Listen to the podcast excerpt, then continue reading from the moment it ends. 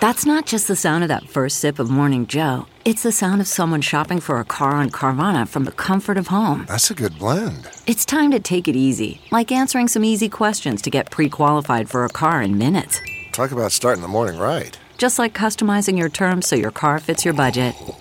Mm-mm-mm. Visit Carvana.com or download the app to experience car shopping the way it should be convenient, comfortable. Ah.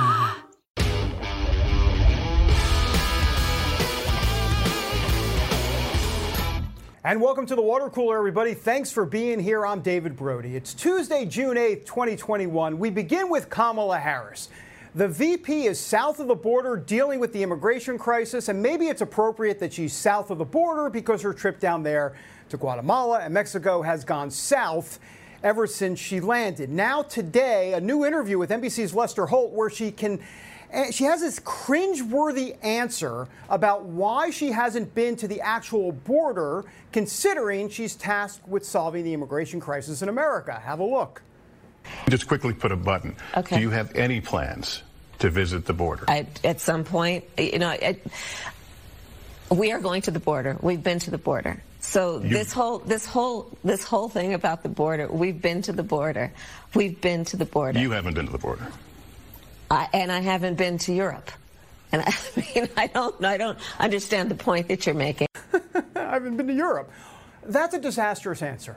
Like a vault. I thought it couldn't get any worse. Now, because this, remember, this is coming off remarks Monday, where she told that those thinking of crossing illegally into America, she told them not to come. I want to be clear to folks in this region who are thinking about making that dangerous trek to the United States Mexico border. Do not come. Do not come. Do not come. Do not come. Wait a minute. Is this a? This is a Kamala Harris imposter because she tweeted out in the past how everyone is welcome here. Anyhow, look at we have some exclusive footage we got of Kamala Harris. There she is. Uh, she's giving uh, that face. Look at that face. Right after those comments. Okay, we're just kidding around, but uh, you know that's the face because, folks, we all know the real deal uh, with all of this. You can't uh, see, uh, you can't say basically that you're for illegal immigration, then all of a sudden say don't come. It doesn't work that way. All right, on the show today, also Trump and evangelicals. How is the relationship post January 6th? We're going to talk to Ralph Reed with the Faith and Freedom Coalition. And the pro life movement is not happy with the fact that Biden has not included some very important pro life language in his new budget request. We will explore that too. But first, to our newsmaker back with us on the program, Congresswoman Marjorie Taylor Greene. Congresswoman, great to have you on the show again. Hi, David. I'm really happy to be here with you. Well, I want to start with immigration. Uh, by the way, AOC, uh, as you might imagine, isn't happy with Kamala. Uh, she says this is disappointing to see. She's tweeting that out because seeking asylum at any U.S. border is 100% legal. So I want to get your thoughts on Kamala and the southern uh, tour that she's on.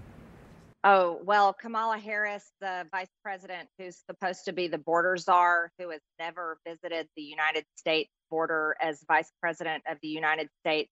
It's a complete embarrassment and a failure. You know, as lawmakers, we we take an oath to defend the Constitution and uphold the laws. And you see Kamala Harris and Joe Biden completely failing on their face when it comes to upholding the laws at our southern border. And so for her to go down to Guatemala, that was actually pretty much a slap in the face for every American citizen and taxpayer down there telling people do not come when we know that's with a wink and a nod because Joe Biden and Kamala Harris invited them all to come to our border and invade our country while they have completely demoralized law enforcement in our country and they've made it to where ICE can't even arrest and deport people they were at 9,000 a month and now under the Joe Biden administration it's 1 to 2 every month. And so it's it's terrible what the Biden administration has done and it's a complete embarrassment how Kamala Harris is behaving, not doing her job, not upholding our constitution and not upholding our laws. Well, let's move on from Kamala Harris. Uh, I don't know who's worse, Kamala Harris or, or Anthony Fauci. Uh, you've got a Fire Fauci Act uh, that you introduced as a bill to oust uh, America's top doctor, as he's called. Uh, tell us about it and what do you ultimately want to see happen beyond firing Fauci? He's got a lot of explaining to do from a legal perspective. Yes, absolutely, David. I was one of the first ones to call to fire Fauci. Um, and I'm so thankful to you and many others who have been calling out as as the truth should be told that Fauci is responsible for this. We know that he sent the funding over to the Wuhan lab. Um, my Fire Fauci Act takes his his salary down to zero, and it calls for an investigation into the virus and into the origins and the funding that went to it. And so I'm thankful for my co-sponsors. And I also want to say any Republican you see on television or on social media saying to fire Fauci, then they should be co sponsoring this very important piece of legislation that will, in fact, do that. And so, um, this is an important thing. Our country and the entire world has suffered from COVID 19, but to actually come to terms with the fact that American tax dollars were used to create COVID 19, this is something right out of a Dr. Frankenstein movie uh, that shouldn't exist. Uh, it sounds much like a bioweapon. I, it's my personal belief that viruses should not be changed to where that uh, they can rapidly um, be transmitted through the human population and kill people. And mm-hmm. I think that's irresponsible science.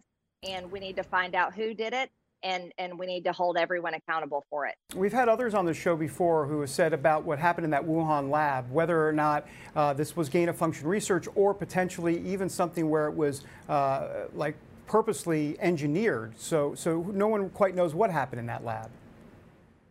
That's why we need to investigate it and we need to hold everyone accountable. Uh, China knows and they should be held accountable as well. They allowed millions of people to travel from Wuhan all over their country and then all over the world. And this virus spread everywhere. And, and many people have died as a result, and our economy has suffered. Children have been forced to stay home from school. Businesses have closed. Uh, people have lost their lives for the past year, all as a result of COVID 19. Dr. Fauci needs to be held accountable. He has a lot of answers to give. He needs to stop lying. There needs to be an investigation, and China needs to pay. The media loves to say that, uh, uh you know, when Trump, they, they felt Trump was mishandling COVID, and they said Trump's got blood on his hands. I wonder if they're ever going to say Fauci's got blood on his hands. They certainly, they certainly should, because if, in fact, the truth comes out as it appears it is, then yes, Dr. Fauci does have blood on his hands. And President Trump was right all along. I want to, tr- uh, speaking of President Trump, I've got to transition to this article uh, that we uh, had at Just the News today. It was a very interesting article about possible scenarios for Trump to come back uh, into office, scenarios for an early Trump return, the feasible, the far fetched, and the fantasy. Some thinking he might be reinstated in August. I'm not quite sure about that exactly. That, I don't see that happening. But the, maybe running for Speaker. Uh, in, other words, he's got to run for the House first, um, and then of course the run in 2024 potentially. What, what's your uh, what's your sense? What on some of those scenarios? What would you like to see? Well, you know, it's, no secret that I'm one of the biggest supporters of President Trump, and I proudly say it all the time. I would love to see him, uh, whether it's Speaker of the House through running for Congress or or Republican uh, majority in 22 uh, electing him as Speaker of the House. I'm all happy for that because I would love to see him bring my articles of impeachment on Joe Biden to the floor and let's get the job done and impeach Joe Biden. And then we can follow up with Kamala Harris next. And then we could move uh, Donald J. Trump right back in the White House where he, where I believe he belongs, and then of course I'm I'm all for him running for president again in 2024. I completely support him. I support his policies. I think that he's been the best president of my lifetime and I would absolutely love to see him back in the White House. As we wrap up here, I want to ask you one last question about uh, some of these. Uh, it's Pride Month, whatever, you know, don't get me started on Pride Month, but, uh, you know, the LGBT Pride Month. I know uh, you are backing a bill, along with others, to block uh, embassies from flying the LGBTQ and the Black Lives Matter uh, banners. Uh, I want to get your take on this because this this LGBT pride stuff. You know everything now. The other day I was at my like I, I saw a friend who had like a play a play set for their two year old with like uh, I don't know like the LGBT flag flying on the play set. What's going on here in America? I don't know. I've never understood it. I don't understand why what people do sexually is ever their identity. I think that's really odd because I think that's part of your private personal life. So I don't know why everyone wants to represent themselves over something like that. It's pretty gross, in my opinion. And as far as the flag flying over our embassies or government buildings, the only flag that should ever be flown is the beautiful stars and stripes, and that's Old Glory, our American flag. No other flag should be shown because our American flag represents every single American, no matter who you are what your identity is. That's what that American flag is for. And we need to take pride in that flag and no other flag. I got 30 seconds or so. How are you doing with all the attacks that come your way? They come every day, uh, multiple times a day. How do you how do you fend them off? What do you do? What's the strategy, Congresswoman? You know, thank you for asking, David. You know what I do? I stay true to myself and the whole reason why I ran for Congress, and that is to save America and stop socialism. The Democrat Party is now the National Socialist Party, and they are fully intent on tearing down our way of life, our American freedoms, and our individual liberties. And so I'm focused on that, making sure that we have a future for all of our children in the beautiful America that we know and love. Marjorie Taylor Greene, great to have you back on the show. Thanks so much for being here. Thank you, David. Happy to be here. All right, uh, Marjorie Taylor Greene, MTG. You know, media loves to talk about AOC. When it comes to MTG, they got a lot of negative things to say about her. But you know what? She resonates. Don't underestimate her. The media, they underestimated Trump and underestimate MTG too. Back in a moment. CarMax is putting peace of mind back in car shopping by putting you in the driver's seat to find a ride that's right for you. Because at CarMax, we believe you shouldn't just settle for a car, you should love your car. That's why every car we sell is CarMax certified quality so you can be sure with upfront pricing that's the same for every customer. So don't settle. Find love at first drive and start shopping now at CarMax.com. CarMax, the way car buying should be. Welcome back to the water cooler, everybody. The Christians are coming. The Christians are coming. Don't freak out, liberals. Don't freak out. Uh, we're talking about the Road to Majority Conference 2021, uh, the Faith and Freedom Coalition putting that conference on June in uh, mid June, June 17th to 21st. Uh, we want to talk more about that. That's going to be down in Florida. Big deal. Ralph Reed is with us, founder and chairman of Faith and Freedom Coalition. Ralph, great to have you back on the show, sir. Thank you, David. Always a pleasure. Well, talk to us about the event. This is a big deal, shaping up to be uh, extremely consequential. You know, it's going to be the biggest road to majority ever. Um, we uh, we've already sold out uh, the gala where uh, Governor Ron DeSantis of Florida is going to be our keynote, and Newt Gingrich will receive our Lifetime Achievement Award. Uh, we've already got over 2,200 people registered with over a week to go, and I think we're going to end up somewhere between 2,500 and 3,000 people. It's going to be the biggest ever. Uh, we've got everybody from, um, you know, Governor DeSantis to uh, Newt to uh, Senator Lindsey Graham, who's going to receive our Antonin Scalia uh, uh, uh, Justice Award in honor of him helping to usher through both Brett Kavanaugh and Amy Coney Barrett, uh, the latter as Judiciary Committee Chairman, um, and and many many others. Leo Terrell, Jeanine uh, of Fox News, Senators Josh Hawley, Rick Scott, Tom Cotton, so many I, I can't name them all. Numerous members of Congress, governors community organizers, African American and Hispanic pastors. Uh, it's going to be really extraordinary. Ralph, uh, what's the lay of the land uh, post Trump as it relates to the temperature of the uh, cultural conservative crowd that you're attracting? What, what's what's the what's the heartbeat? What what's what are they feeling post Trump? Uh, where are they as it relates to this administration, and and, and where where does that position uh, Faith and Freedom Coalition? Well, you know, as you know, the, the president, the former president, Donald Trump, is a friend of mine, and he's yep. a friend of our organization, and he's a friend of our movement. Uh, he's appeared at Road to Majority six times, uh, three times as president, three times as a candidate or private citizen. He is invited this year. Uh, he's always welcome.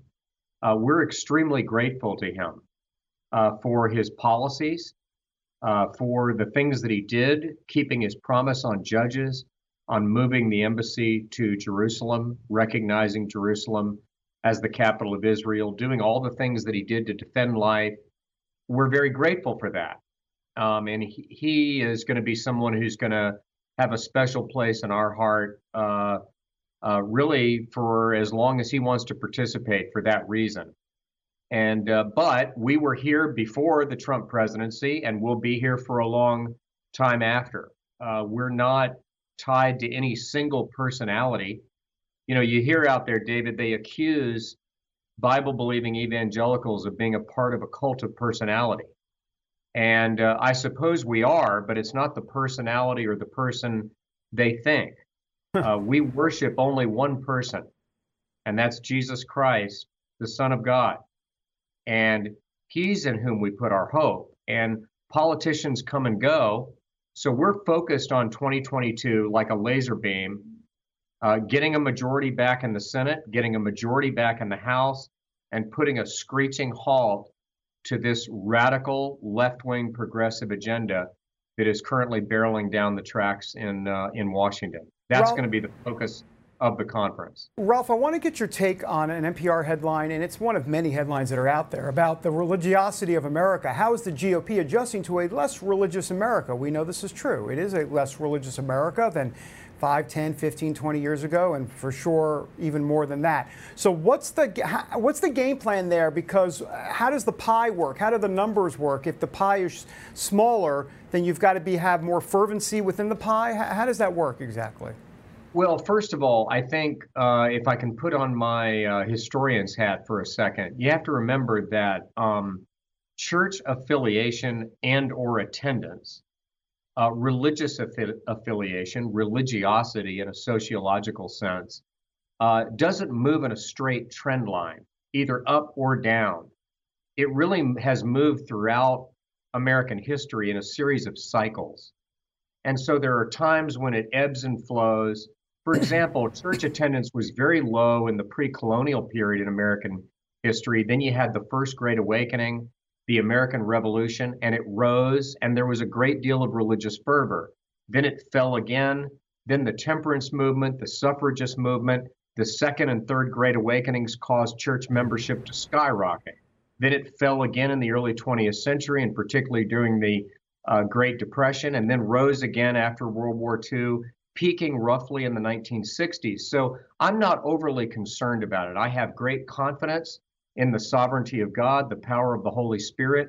We need a spiritual renewal. In the short term, politically, what we need to do is make sure that our agenda is relevant to every American, even those who don't share our religious beliefs.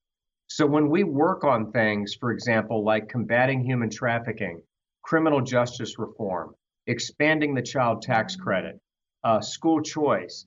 You, you don't have to be a Bible believing evangelical Christian to support those public policies.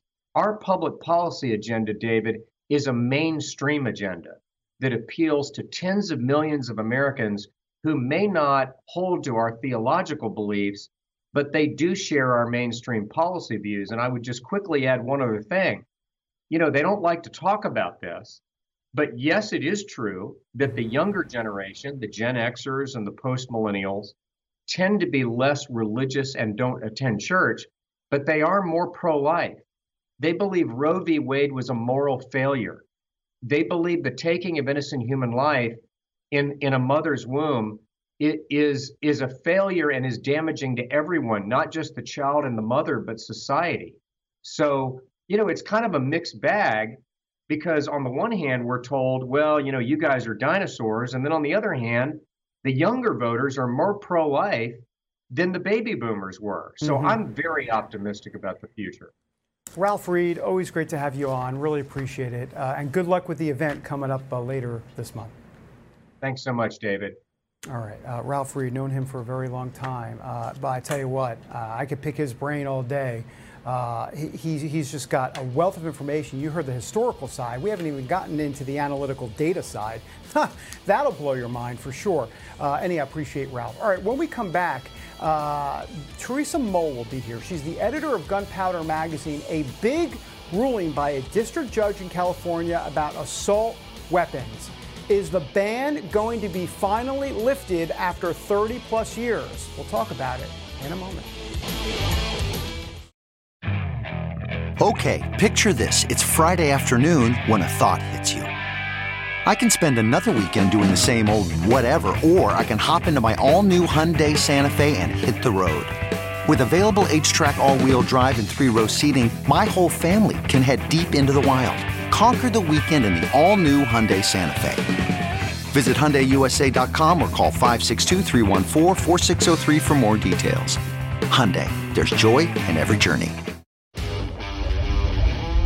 Welcome back to the water cooler, everybody. Hey, uh, a frequent guest on this show, Allen West, uh, ha- has announced that he is resigning as uh, chairman, head of the Texas GOP party, uh, which is very interesting to us because we think, hmm, what could that mean exactly? Because he's very popular down in Texas, within the Republican Party especially.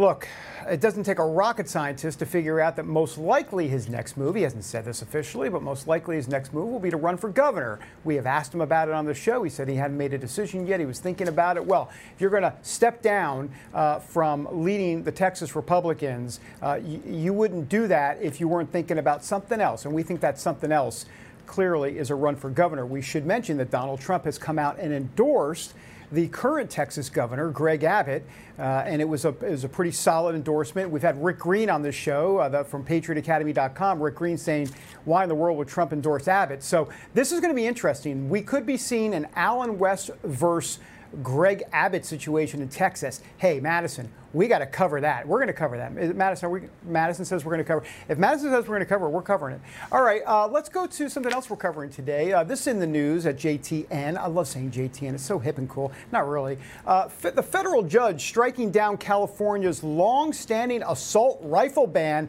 as unconstitutional. Whoa, that is a big deal. That's been in place for like ever, ever since I was bar mitzvahed. Let's uh, check in with, uh, I'm not going to tell you the date on that. Let's check in with Teresa Mull, the editor of Gunpowder Magazine, back with us on the show. Teresa, great to have you back.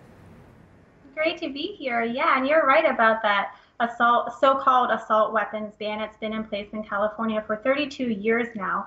But Judge Benitez just wrote a really thorough, 94-page long decision that I recommend all of your viewers read. It's linked on our website at gunpowdermagazine.com. And in this decision, he basically dismantles every piece of, he calls it media hyperbole surrounding guns. I call it media propaganda, but um, we've been letting them get away with this language for far too long. And in this decision, uh, Judge Benitez notes that the very term assault weapon is a misnomer. He says that you could very just as easily call these types of guns anti-crime guns, which I love that. Um, this the term assault weapon is just uh, a label that anti-gun people apply to guns that they think look scary and that they'd like to see banned, regardless of how they function.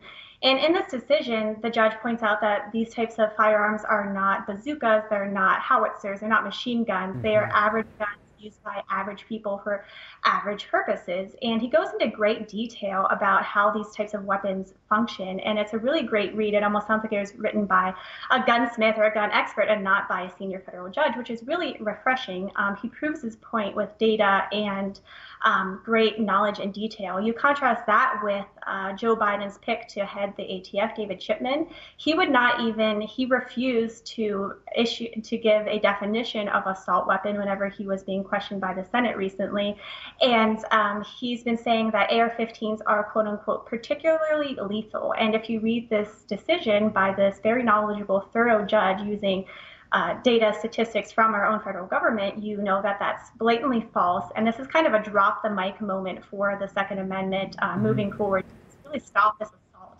on assault weapons, so called assault weapons, because as we know, they could they're anti-crime guns. That's what they are. Yeah, no, for sure. It is a drop the mic moment. It really took. I did. I wonder if it took a lot of people by surprise. He's a he's a former uh, judge, or excuse me, he's a judge. Uh, put in there by former President Bush uh, back in the day. Um, Teresa, as I look at some statistics here, he also talked about how in California, murder by knife occurs seven times more often than murder by rifle. He says 252 people were killed uh, since 2019 by uh, murder with a knife compared to, I guess, tw- 24 or so with a, with a rifle. So he's, he's saying the statistics there just don't uh, make, make sense as to why this should be banned. Right. So the media just puts out these talking points, tells us that we have this mass shooting problem, tells us that assault weapons are super evil and that's just not the case and he it's just going to be really hard for anti-gun people to argue with because like i said he does use all of this data and a lot of it is coming from the doj from the fbi from our own government that is you know the sacred um, the sacred entity for the left, for all of these anti-gun people. So um, yeah, he notes that not only in California but across the country, rifles are not the problem. You are more likely to be killed by a knife, by somebody's hand or fist than you are by a rifle. Uh, he also points out how valuable these types of firearms are in uh, self-defense and in defense of the home. And these guns are also extremely popular. He notes that there are twice as many AR-15s in America as there are Ford F-150s. That's our nation's most popular vehicle. So you think of the millions and millions of AR-15s we have, you'd think that our country, the streets would just be running with blood constantly, and that's simply not the case. Um, so people are using these guns responsibly, and this judge proves that. Well, you know, we would love to have Gavin Newsom on the show to react to this, but I think he needs smelling salts uh, to revive him uh, from the floor after that. He is not happy. The liberals in California are not happy, and even the liberals that, that aren't aren't happy. Let's be honest, many of them are probably moving out of California anyhow to Florida and Texas. Uh, who knows if they're trying to mess up the politics there? Uh, but but what do you make of where this goes? Because this is a U.S. district judge, which means th- this isn't over quite yet. There'll be an appeal process here, clearly. Right. So this ruling does not change the law in California. Right. This judge has issued which means that there's, there will be an appeal process, and the Attorney General has said already that he is, of course, intending to appeal this. So this is going to work its way through the courts. It's going to the Ninth Circuit, the infamous Ninth Circuit next. But in recent years, through Trump appointees, that circuit court has actually become a little bit more conservative. They recently upheld this Judge Benitez's, um, he overturned the ban on quote unquote high capacity magazines that California has. So they actually approved that. That's also working its way through the courts. But we have seen positive things coming out of the Ninth Circuit. And if this were to make it the whole way to the U.S. Supreme Court, that would be a game changer for the Second Amendment and for the gun rights of all Americans. So yeah. we hope that. And 30 seconds or so, but just to confirm, we've had you on the show before. I just want uh, people to understand the AR 15 is the most popular rifle in America. It is, yes. Yeah, so. Yeah. I, go ahead. Oh yeah, and you know, I, I again encourage people to read this decision because it points out how these guns do not function any differently from other guns that are legal and how people have been using these in other states across the nation responsibly um, for hunting, for self-defense, and the right to do so has been held up in other Supreme Court decisions. So mm-hmm. the fact that California is insisting on doing it is why this judge ruled it unconstitutional, and he backs it up with a lot of great information. So Teresa, people should check that out. For sure. Teresa Mull, editor of Gunpowder Magazine. Thanks so much for being here. Great insight. Pleasure. Thank you. All right. Love having Teresa on. Uh, by the way, I remember Obama saying back in 2008, remember he was running for president, he says, oh, those conservatives, they cling to their guns and religion. Yeah, take a wild guess why conservatives cling to their guns and religion. Because they believe progressives are coming for them. Duh. Did I say duh? Back in a moment.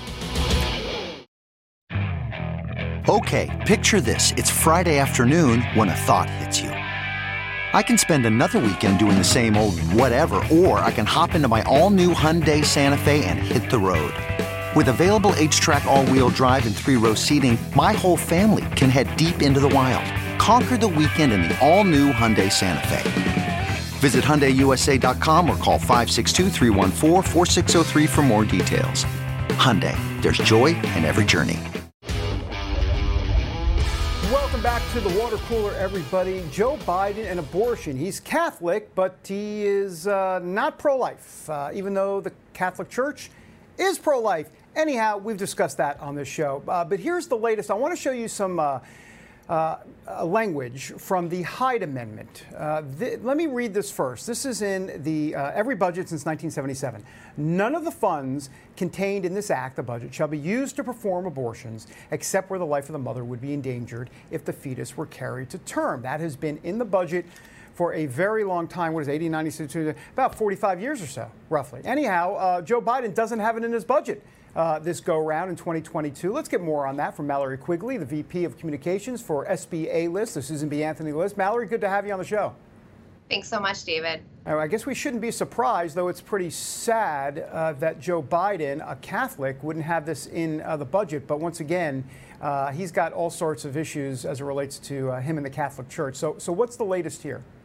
Yeah, this is perhaps one of the most dramatic uh, examples thus far of how pro abortion this administration is governing and also how far Joe Biden has come from his previous pro life stance. Like you said, the Hyde Amendment, this is long-time bipartisan policy. He himself wrote to a constituent in the 70s that of course, taxpayers should not be forced to be complicit in abortion um, by by their tax money. And um, this is a position that he has flip flopped on over the years.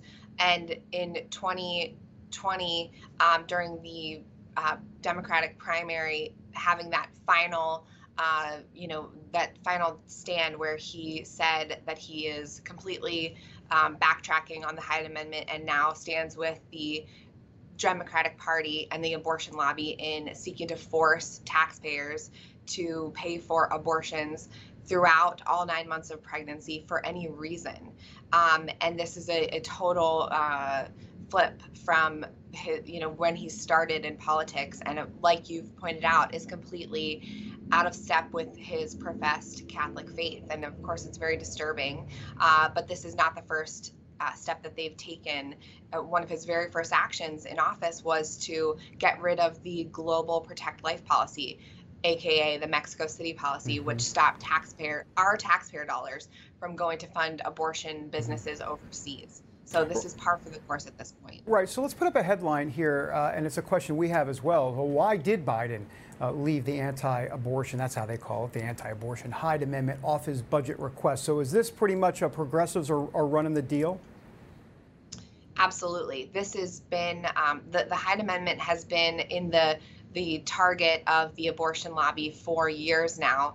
They want to increase the taxpayer money that they are getting um, through the federal government. And this is something that they've been lobbying very hard. Not only Hyde, but it's actually a whole series of budget uh, riders that are added on in the appropriations process. And if you just take a look at Planned Parenthood's social media, that is where they are, uh, you know, it's one obvious way where they're um, taking aim at the Hyde Amendment, the Helms Amendment, the Weldon Amendment. There's more than a dozen of these pro-life riders that have been added uh, in in the appropriations process over the last few decades to keep taxpayers right. out of the abortion businesses, protect our conscience rights, mm-hmm. uh, and you know this is a, a campaign promise that he made to the abortion lobby, which of course funneled millions of dollars into electing this president uh, and vice president. So, so, Mallory, how does this get stopped in essence? I mean, are Republicans going to have any sort of backbone or spine to do anything about it? Can they do anything about it? What's your sense uh,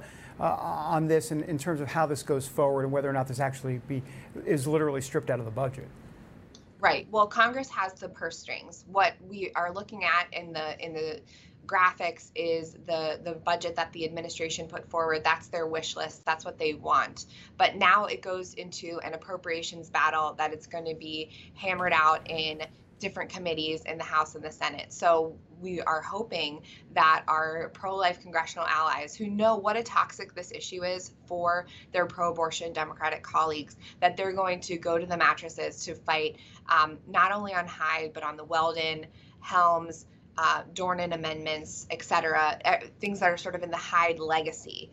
Uh, this is really an unpopular issue for pro abortion Democrats, and we're hoping that we can make the case to especially Democrats that are in purple and red states, purple and red districts, that it is not only um, a morally a moral wrong for them to force Americans to pay for abortion, but that it's politically not in their interest to push through a budget that doesn't include pro life protections such as the Hyde Amendment. Right. So you mentioned those purple and red uh, districts, uh, which makes me think of pro life Democrats. And uh, boy, they, they've become kind of like uh, almost extinct. What, what's the, yes. what are the numbers in the House? I mean, can you get a handful. Pelosi's got a very tight margin there, and I know it goes to the appropriations committees and, and into the subcommittee and committee levels. But where are pro-life Democrats on this, and are there enough to possibly uh, make a difference, and especially in the House? Yeah.